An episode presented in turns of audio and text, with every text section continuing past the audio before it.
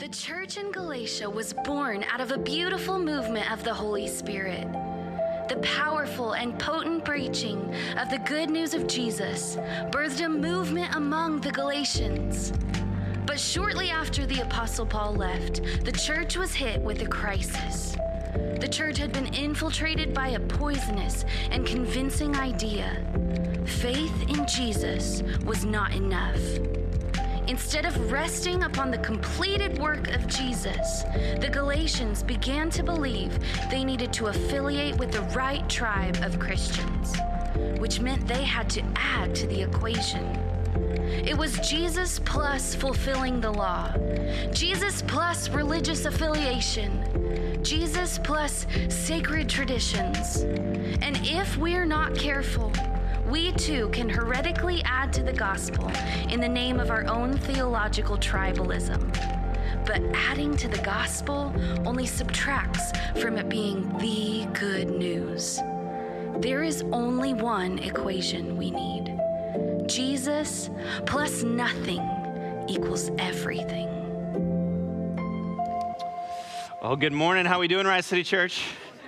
Good to see everybody, all your smiling faces. Nobody can say I don't do anything at this church. Hey, so we are diving into the epistle to the Galatians. And as a recap from last week, Paul is, he has planted this church by the gospel. He's seen fruit by the gospel. But then this group came in and they started to deviate from the gospel and convince people they needed to add to the gospel. It's Jesus plus other things. And what, we, what we're reminded of and we have to think about is, is there is a path that we have to walk the path of Jesus. And we cannot stray to the left or the right. On the left is, is progressive theology that says theology changes with culture and it needs to adapt to the culture around us. No, that is a falling away from the gospel. But on the right, it is a theology that is driven by Pharisaicalism and legalism. And that is a deviation from the gospel. No, we have to be about the gospel of grace of Jesus. And uh, if you thought last week was fiery, buckle up for week two. Okay, Galatians chapter 1, starting in verse 10. For am I now seeking the approval of man or of God? Or am I trying to please man? If I was still trying to please man, I would not be a servant of Christ. For I would have you know, brothers, that the gospel that was preached to me by me is not man's gospel. For I did not receive it from any man, nor was I taught, but I received it through a revelation of Jesus Christ. Now, we're going to start working through this section here, a, pretty large section. And what he's doing, what Paul is doing, is he's lending credibility to the gospel that he preached and the story that he lived to give evidence to the importance of why it has to be guarded. And, and, the first thing he says here that we see is that the gospel that was preached by me is not man's gospel. Now, the word gospel in the Greek, uh, in the original language in the Greek, is the word euangelion. Okay, everybody say euangelion. Oh, that was so good. Well done. Be proud of yourself, but not too prideful, okay? Okay, uh, euangelion. Okay, but the word preached is really fascinating to me because the word euangelizomai. So euangelion, euangelizomai. And so it's it, the word euangelion, it means good news. And euangelizomai means to declare the good news. So, literally, what Paul is saying here, he's saying the gospel that was gospeled by me is not man's gospel. Are you seeing like a theme to Paul's teaching? It's kind of built around one thing and one thing only it's the gospel of Jesus. And he's actually trying to make a distinction of why it is so important that we not add to the gospel or subtract to the gospel. You know what that is? Is because it's not man's gospel we're adding to or subtracting from, it's God's. And he's given it to us. And so we don't get to just walk around and say things like, well, that's your gospel, but I have my gospel. Your gospel may be a gospel of freedom, but mine is marked by tradition. Your gospel is marked by, might be marked by grace, but mine is marked by my own goodness. And he even explains it, says it one more time I did not receive it from any man. And the reason he's saying, I did not receive it from any man, is because he's, he's making a declaration and, and bringing attention to this idea that we, ha- we come up with these man made words and we think we're so wise and theological. And the reason we do them is it's a way of wrapping our minds around or summarizing these ideas. But here's where it becomes, and it can be helpful, but here's where it becomes dangerous when we start to um, say the phrase, I am a blank. And, and, let me just give you, let me, get, let me poke the bear a little bit. Let me, let me give some examples, okay? When we say, I'm a Calvinist, or I am a, an Arminian, I'm a complementarian, or I'm an egalitarian, I'm a continuationist, or I'm a cessationist, I'm pre trib, I am post trib, I am an amillennialist, I am a dispensationalist. These, I want you, what I want you to see, these are all man made words, they're not biblical words. And what's crazy to me and what I see in the church and, and what, uh, uh, as a whole, and I see in these theological tribes, is most theological church battles are around man made words, not biblical ones. We, we, we, we create these ideas so that we can make sense of things, and then we argue over our ideas that we've created versus God's good word. And it brings about division. And here's why is because even the phrase I am that's an identity phrase, is it not? And so you're no longer saying, hey, this is my understanding, or here's what I believe, or here's what I taught her. You're saying, no, no, my identity is this. And I just want to push back on this. I do not want you to identify as a Baptist. I don't want you to identify as a Presbyterian. I don't want you to identify at, um, as an egalitarian. I don't want you to identify as a Calvinist. I want you to identify as a disciple of Jesus. That is who you are. That is our identity. And we have to root it in that. And so, this is why, like, you will rarely ever hear me teach theological tribes from the pulpit. Because I believe it is much more fruitful to teach the word than man's theological camps associated with interpretations of the word. And, and so, listen, I will teach about the wonderful sovereignty of God.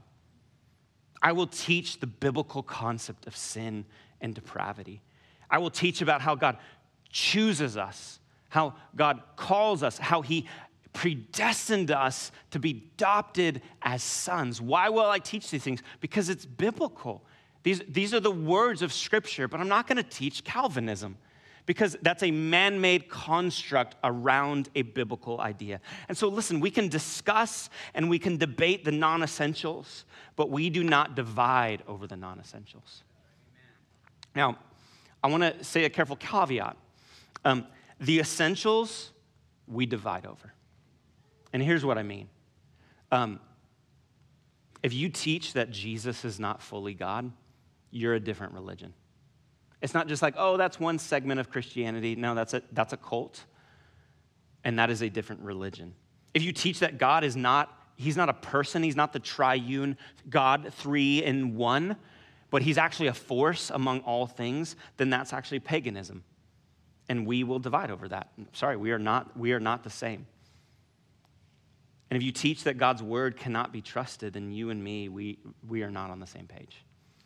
So the, the essentials, you, you do divide over. You say, I'm, I'm sorry, we, we are not, we, we do not find commonality, but the non essentials we do not divide over.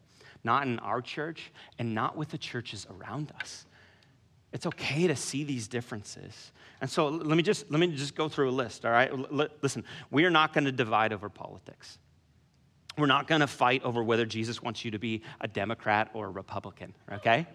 L- listen, there are biblical ideas around loving the widow, the orphan, the immigrant, the minority. That is a biblical concept. There are there, the Bible is clear about loving the unborn. Do not claim your identity, I am a Republican, I am a Democrat. Claim your identity, I am a Christian. I am a disciple of Jesus. That's what we find commonality in. That's what we unite over. We're not going to divide over Bible translation. It's just not going to be a hot topic or an issue. When I preach, I prefer to preach out of the ESV because I love how precise the language is. But in my personal study, when I'm reading at home, I read the nearly inspired version, the NIV, okay? Why? Because I've, I grew up on it and, and, it's common language to me. And I have this Bible that I've had for 20 years that I just, I love. And so in, in my personal time and devotions, I, I read that. But when I preach, I, I want the technical language so I can work through it. You could be pre trib or post trib rapture or amillennialists, but we're not going to argue over whether or not Kirk Cameron gets left behind or not. Like, that's not going to, that's not going to be a battle that we have. And, and here's what I need you to know, okay? When it comes to the second coming of Jesus, we are on the welcoming committee, not the planning committee, right? So Jesus come back, but not like, well, here's my charts and graphs, and here's my, no, no, no, okay? Like, we, we don't do that. We should be aware, absolutely. We should look for the signs, absolutely, but you're not in charge of planning it. You're in charge of saying, Come, Lord Jesus, come. And we worship you as, as you come. We're not going to argue over 90s Christian sensation, whether or not 90s Christian sensation D- DC Talk is legitimate rap or not.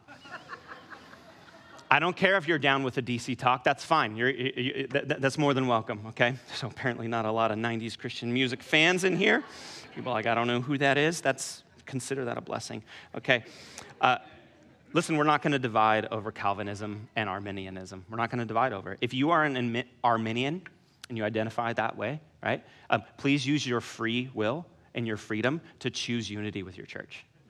If you are a Calvinist, you didn't choose it. God predestined you to be a Calvinist, so I'm not going to hold it against you, okay? So, uh, I think the one exception might be ducks versus beavers, right? You know, that, that, that's hard, but I think even the blood of Christ can, we can find commonality in, in that. See, and if you, if you, I'm going through all these ideas and you're sitting there and you're like, I literally have no idea what that guy is talking about, praise the good Lord. you don't need to learn about these debates. You need to learn about the person and work of Jesus. His goodness, not his gospel, not man's gospel. The point in all of this is these are not things that we're going to divide over and we're not, not going to split over. And Paul is sharing this to lay a foundation and know this is God's gospel. And then he, he's going to go into his story in, in, in 113 all the way through 210. And he shares it to give evidence and credibility to the gospel that he preached, that it came from Jesus and it's affirmed by the other apostles. So Galatians 1 13 through 14, he, he kind of explains how he persecuted the church and, and he was he was doing that with his life. But then in verses 15 through 17, he explains that he was commissioned by the risen Jesus, that Jesus set him apart and, and gave him a mission and, and sent him off. And then Galatians 1 18 through 210, he kind of tells these stories about meeting with the different apostles because he was supported and he was affirmed by the apostles. And he goes through this long story and he gives all these details because he wants to establish his credibility and authority of the gospel that he preached, that it was it's established through his radical conversion it's through his commissioning by Christ and through confirmation of the apostles. He's like, look, I didn't just make this up. I was radically changed. I was commissioned by Jesus, and then I was confirmed by the apostles. What he says in 13 and 14, look at it with me. For you have heard of my former life and Judaism, how I persecuted the church of God violently and tried to destroy it. And I was advancing in Judaism beyond many of my own age many of my own age among the my people, so extremely zealous was I for the traditions of my father. See, the gospel, what, why Paul is sharing this, is the gospel comes after both the religious and the rebellious. He's going through his past and he's like, Look, I was so zealous and I was religious and I did all the right things, but also I was rebellious. See, no one is so good that they don't need the grace of the gospel. You can't earn your way to God's goodness. No, we need grace. And no one is so bad that they can't receive the grace of the gospel. This is why the gospel is good news, and this is why we build upon it, and this is why we actually look back on our life. And we have to say, man, God is moving. God has moved in your life. And I know some of you, you feel this like, oh man, I fall short. I hate the things that I've done in my past. And I'm not saying no, no regrets, okay? That's not what the that's not what it's saying. What I'm saying is God can take these things and he can use them. Look at verse 15. It says, But when he who had set me apart before I was born, and who called me by his grace was pleased to reveal his son to me in order that I might preach him among the Gentiles. What he's saying is God is going to use all the brokenness for your, of your past for his glory. He's going to redeem it, He's going to renew it. Paul's recognizing, man, from the day I was born, everything that happened to me, God's going to actually use this to shape me and to prepare me for the life that He has for me. Everything in your history, everything you're facing right now, some of it feels overwhelming, some of just feels brutal. Like, how, how do I do this? How do I work through this? How do, how do I get over the shame of my past? Let me tell you how. You take it and you bring it to Jesus. And the Jesus who resurrects, he can resurrect your story and he can use it in powerful ways for God's glory. Paul starts listing out, he lists out all these different things his knowledge and his zeal, the training, the effort, he was using to oppose God and his church. And he's saying all these things were being used by God to break him and to equip him so that he could be God's instrument for building his church. And God has been working all along to use Paul to establish the very faith that he opposed. And he wants to use you in the same way. See, people started saying this thing about Paul, and he even quotes it, right? He like retweets them. He's like, check this out. This is what people are saying, verse 23. He who used to persecute us is now preaching the faith he once tried to destroy, and they glorified God because of me. And so God, so Paul here, he's saying, man, everything about my past, God is going to use all the brokenness and the pain, and he's going to use it for his glory and he's going to bring about redemption in a powerful way. And if we would bring it to him, I don't know about you, but, but I need to be reminded of that on a regular basis. That is a powerful, powerful thing for me to understand. Um, I'll show you a picture of this guy named W.T. Kirkpatrick. Anybody know? Uh, you want to go and pull that up? This uh, known as the Great Knock. Anybody know who W.T. Kirkpatrick is? Yeah, that's what I thought. Okay, nobody knows who W.D.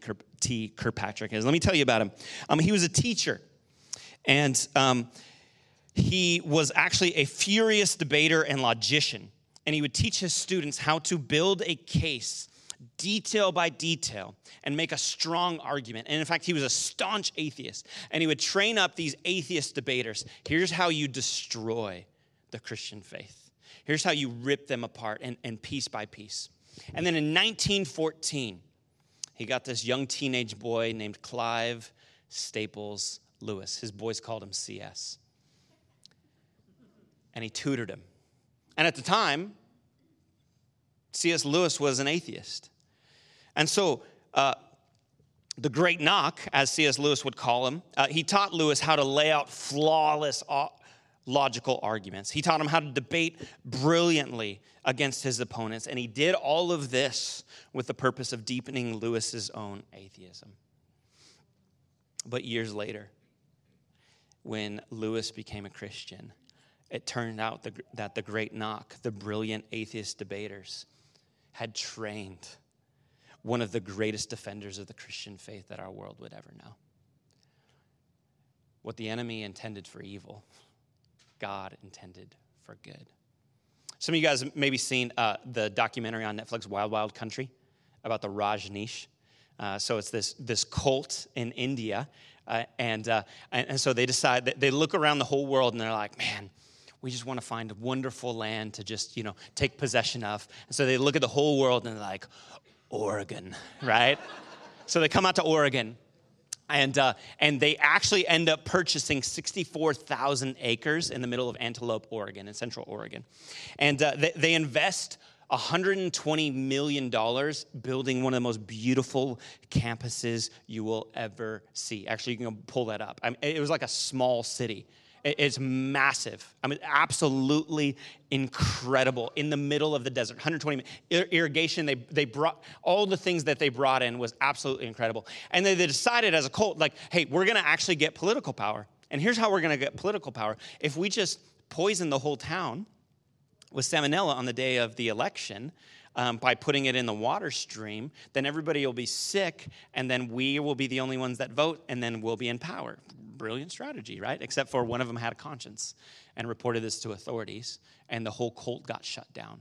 Property got removed away. They ended up putting it up for auction. Another guy named Dennis Washington, and he bought the property on a tax lien. These, the, these uh, 64,000 acres on a tax lien. He wanted to turn it into like a retreat resort. Uh, and uh, but because of you know all kinds of things happened to where that didn't work out, and so he donated it for one dollar to Young Life Christian Camps. And uh, they, have expanded on it, and so uh, another donation came in for three hundred million dollars, and they bought this. Uh, they built this water slide, which so that was not around when the Rajneesh were there, but I could totally see the Bhagwan just rocking those slides. you know what I'm saying? Like, and uh, and so every summer thousands and thousands of teenagers gather together in the middle of Antelope, Oregon, and they hear the gospel and they worship Jesus, all to God's glory on Satan's dime. That's what he does. That is how God is redeeming stories. This is what Tim Keller says and how he puts it. He says, The gospel gives us a pair of spectacles through which we can review our own lives and see God preparing us and shaping us even through our failures and sins. Don't miss this to become vessels of His grace in the world. Listen to me. That, that brokenness of your past, man, those things that you hate about yourself, would you bring them to Jesus? And Jesus is going to redeem them, and He's going to heal them, and He's going to renew them for His glory. And you're going to be able to speak to hurting people in a language that others cannot because of what you've gone through and because of how Jesus has redeemed it. This is the power of the gospel. And so, this is why Paul is sharing the backstory because he comes in hot and he's like, I, I can't believe what's happening in this church. Let me just reestablish the gospel. Let me walk through my story, God's incredible story of grace, because I want you to see why we do not put up with this. And, and this is Paul's argument. We do not and we cannot let spiritual bullies hijack God's story. You cannot let other people come in and be like, okay, yeah, yeah, yeah, but you know, that's cute, you know, the whole redemption gospel thing, that's that's wonderful. But really, you're not an authentic church. You're not an authentic Christian unless you have this, this, this, this, this, this, and add to and add to and add to the gospel. No, Jesus gets all the credit and God gets all the glory. Here's what he says in Galatians chapter 2, verse 4. He says, This matter arose because some false believers had infiltrated our ranks to spy on the freedom we have in Christ and to make us slaves, in what he's referring to, slaves to the law. We did not give it into them for a moment so that the truth of the gospel might be preserved in you. Now, he says this matter. Whenever you see that, you got to ask yourself that question, okay? So, and he refers to it in the previous verses in chapter two. He's the matter, and we talked about it last week, was that there was a group called the circumcision group, and they were coming around and they were adding that as a requirement to being saved, okay? Yep, you can follow Jesus, you just have to have a minor surgery, okay? And so, and so by, by doing that, they're adding to the gospel. Now, here's what's in, fascinating to me. If you read through the book of Acts, which is the story of Paul, is there are many times, actually, where Paul is taking a companion with him and he's like hey we're going to, to reach these people in order to do that. Um, sorry bro you got to get circumcised okay and we're going on this party okay? And then uh, other people like right here actually in this story it's titus it says no he wasn't forced and he didn't need to be because of where he's going which i'm sure at some point like the people were just like some of the dudes were just looking at titus like seriously bro? Like like this is not fair you know but but the reason that this is important to understand is there it, paul isn't saying this thing is right or wrong i know we don't this is weird for us to understand because we don't live 2000 years ago and it's not a part of our culture but it's a cultural moment where paul is saying hey it's not wrong to do this and it's not wrong to, to not do this. In fact, it's actually okay for us to have our differences. And this is important for us to understand as a church. In, in, verse 7, he's actually, what he talks about is this idea that, hey, I'm called to preach to the, to the Gentiles, and Peter, he's called to preach to the Jews, and we all affirm that. And our differences are actually good. This is why we have different churches, even in our city. It is not a, a picture of, of us being divided or, or disunity, it's a picture of the beautiful mosaic of the church. That God reaches, raises up all kinds of people to reach all kinds of people. And different churches are called to reach different people. This is why we love the churches around us. And we're going to speak well of the churches around us. And we're going to have fellowship with the churches around. And we're going to honor. Are they different? Yeah. They're different. And guess what? That is a good thing because they are called to reach and evangelize and disciple different people. We need all kinds of churches in our community, and we have to unify around the gospel, not divide over our differences. That's the call of the church. And so, listen to me. It's okay for you to say, This is not the church I want to be a part of. I know this isn't like a really good church growth strategy, okay? But look, I know these churches. I know their leaders. I know many of their, there are so many incredibly healthy, good, gospel centered churches in our community. And if you find yourself like, hey, this is the church I'm going to be a part of, man, may God's blessing be on you. May you serve your heart out and may you reach people. May, may, may that church grow and expand and be under the blessing of God. This is the posture. It's okay. But the issue here.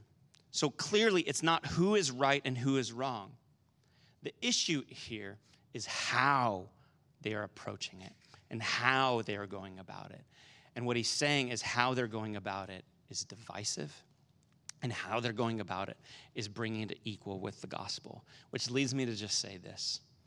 You might be right, but the, by the way you're going about it, you are wrong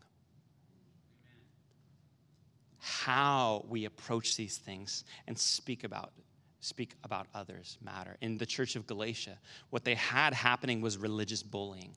And what I mean by that is they were making some people feel like a less than Christian if they didn't go along with them and and and precisely how they were doing that they're trying to hijack God's story of grace. They're saying, "No, you're less than. You're not as good as me." And so I want to say this listen, God uses our differences to strengthen us, but the enemy uses our differences to divide us. And that is a huge way to recognize how we're approaching things. Look at the words Paul uses here. I mean, he's intense. He says, false believers. He says, infiltrated our ranks, spy on. There, there seems to be this like backhandedness, secretness, like private, you know, me, like, and this is he's pointing to this idea that division it's done in secrecy. It's actually deeds done in darkness. You pull others aside you have this secret meeting you share this letter you forward this email. Or here, here's a good one. Hey i have a prayer request could you just pray for me?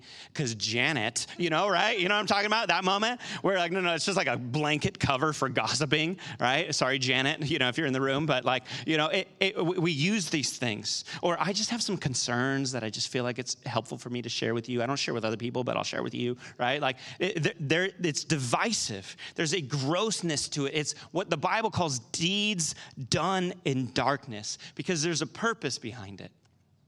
And when the purpose is stirring up division, or getting people on your side, or dismantling the reputation of others, it is not glorifying to God. And Paul is calling it out. This is why Paul, when he's giving counsel to another pastor, a young pastor, he, he speaks about this. He says, as for, a young, as for a person who stirs up division, after warning him once and then warning him twice, have nothing more to do with him. Knowing that such a person is warped and sinful, he is self condemned. Divisiveness, really? You know, divisiveness is one of the few things the New Testament says hey, if a person is living that, they need to be out of your church. The other things that are listed, um, there's always a purpose.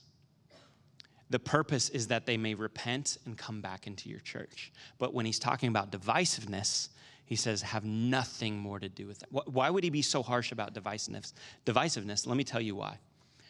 Because divisiveness is an infection. And if the infection is not dealt with and treated, it will spread. You know, it's interesting. Um, when you get an infection, infection in your body, um, it can start as like a small cut on the finger or, or, or, infected tooth. It seems so small. It seems like no big, ah, oh, whatever. Like, I'm, yeah, I can handle a little infection, no big deal. But that infection will start to spread and it'll get into your bloodstream. And the reason it's so dangerous when it gets into your bloodstream is then your body starts to attack it. Your body will actually release chemicals to attack the bacteria in this infection. And while it's attacking this bacteria, what can happen is something called sepsis, where there is an inflammation of your arteries as the blood is being, uh, uh is being passed around. And you can actually limit, by, fight, by your own body turning inward, trying to fight this infection, you actually begin to limit blood flow to things like the brain and things like the heart and places like the kidney. And this is why infection can ultimately lead to death. And it is so similar in a church. If divisiveness is allowed to breed and multiply and stir and become just become this thing, then the church uh, at some point they're like, oh, we have to turn all our attention to dealing with this infighting and this divisiveness.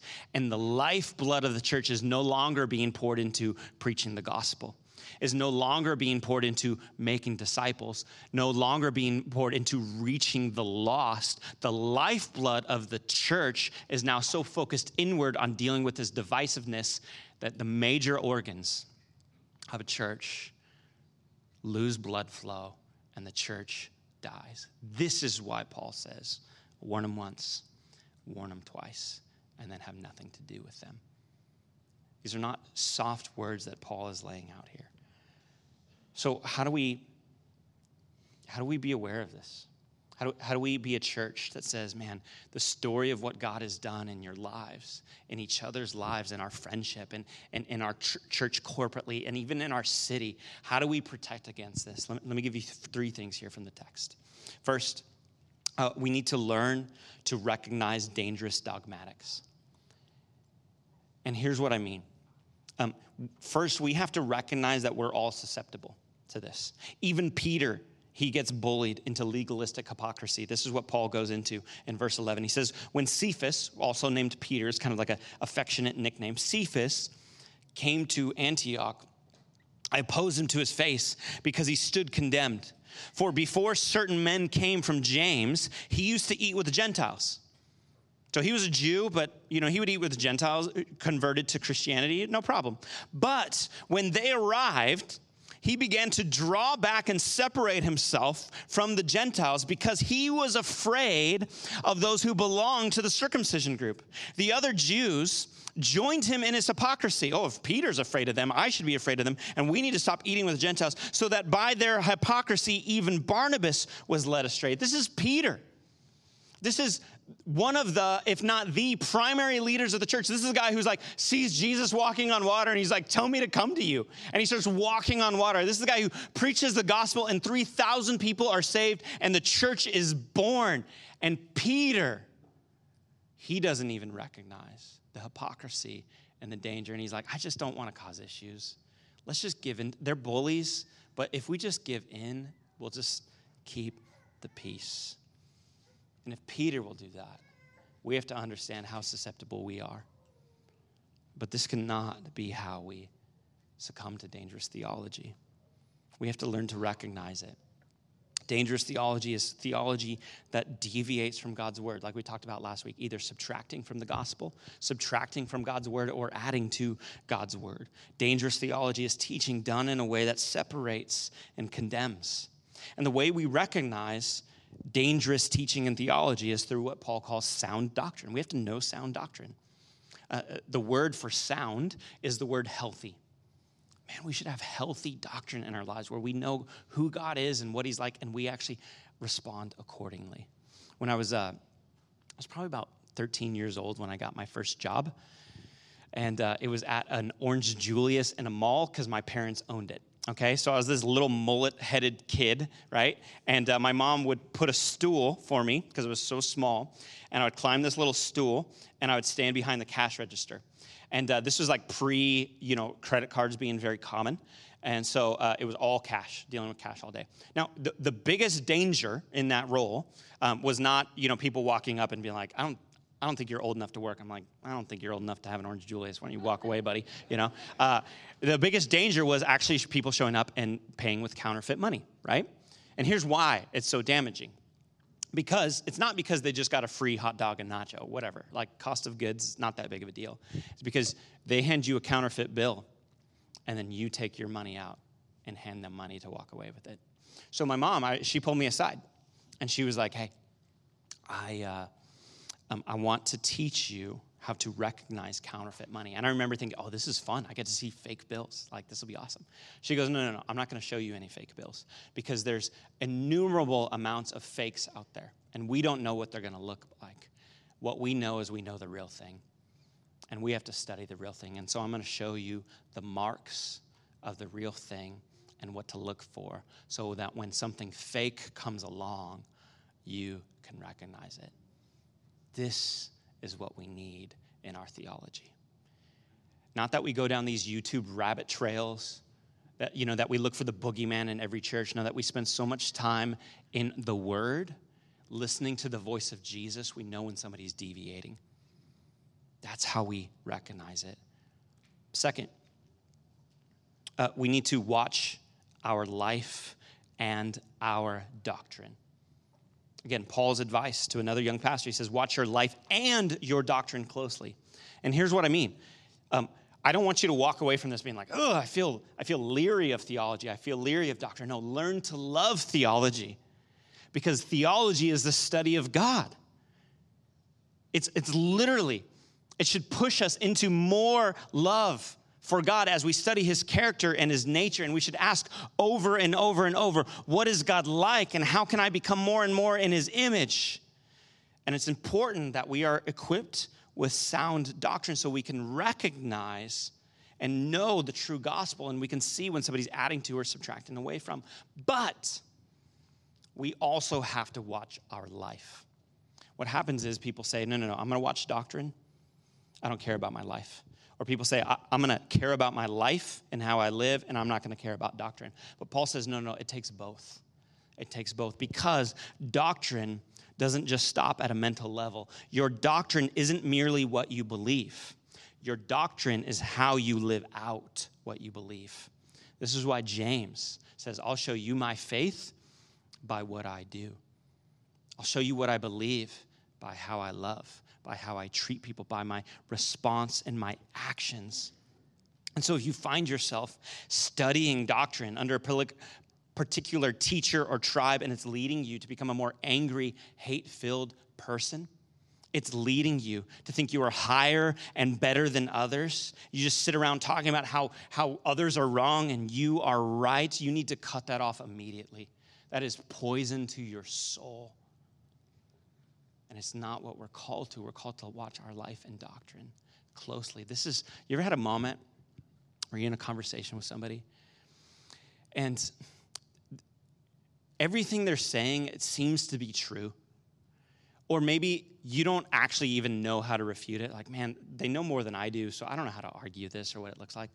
But there's something in you that just is like, but the way this is being said, this just doesn't feel right.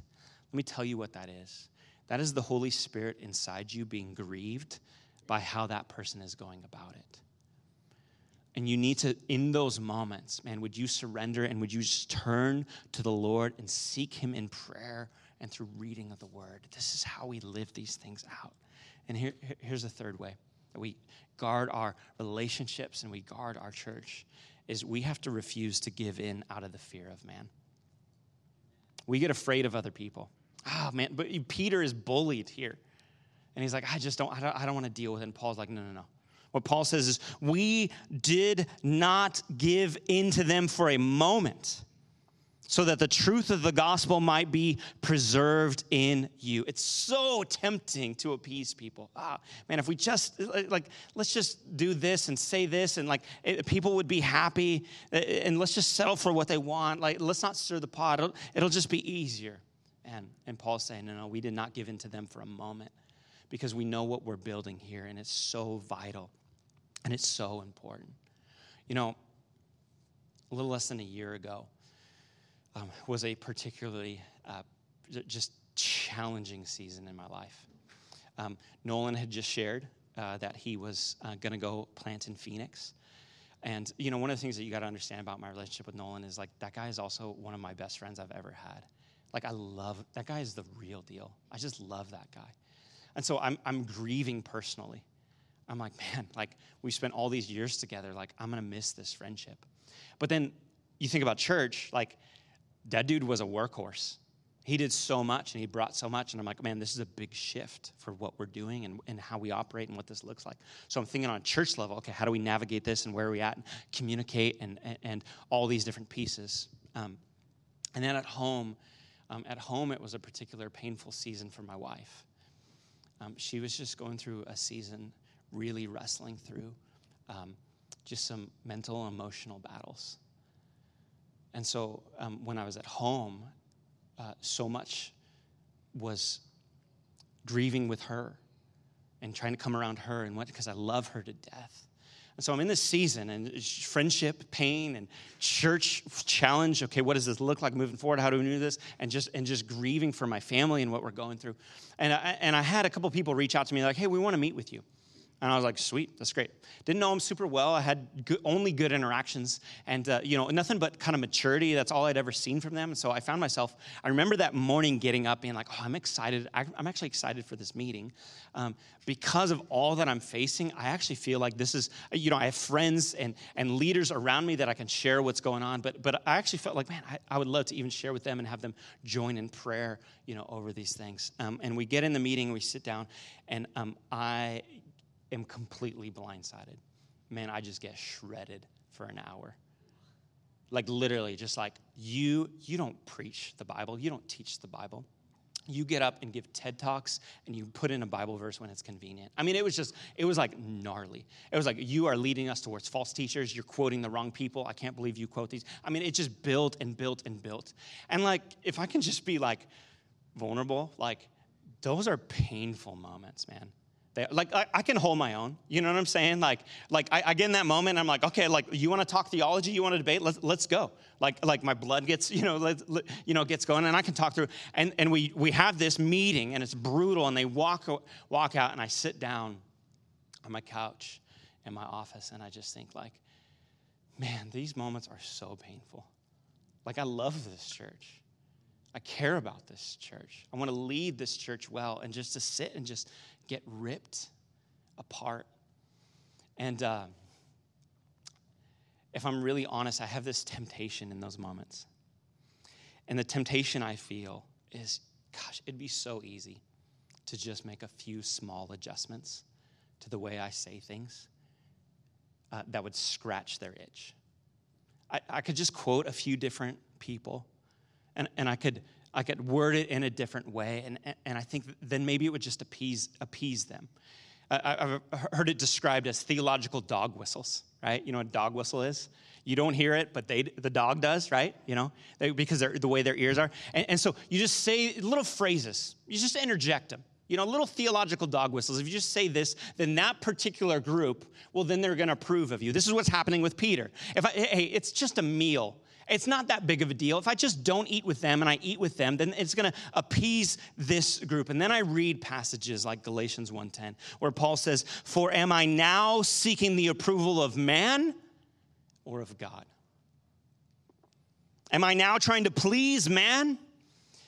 And if I were still trying to please man, I would not be a servant of Christ. And here's what I think the moment I hand this pulpit over to the critics is the moment I need to step down because I've already abdicated leadership of this church.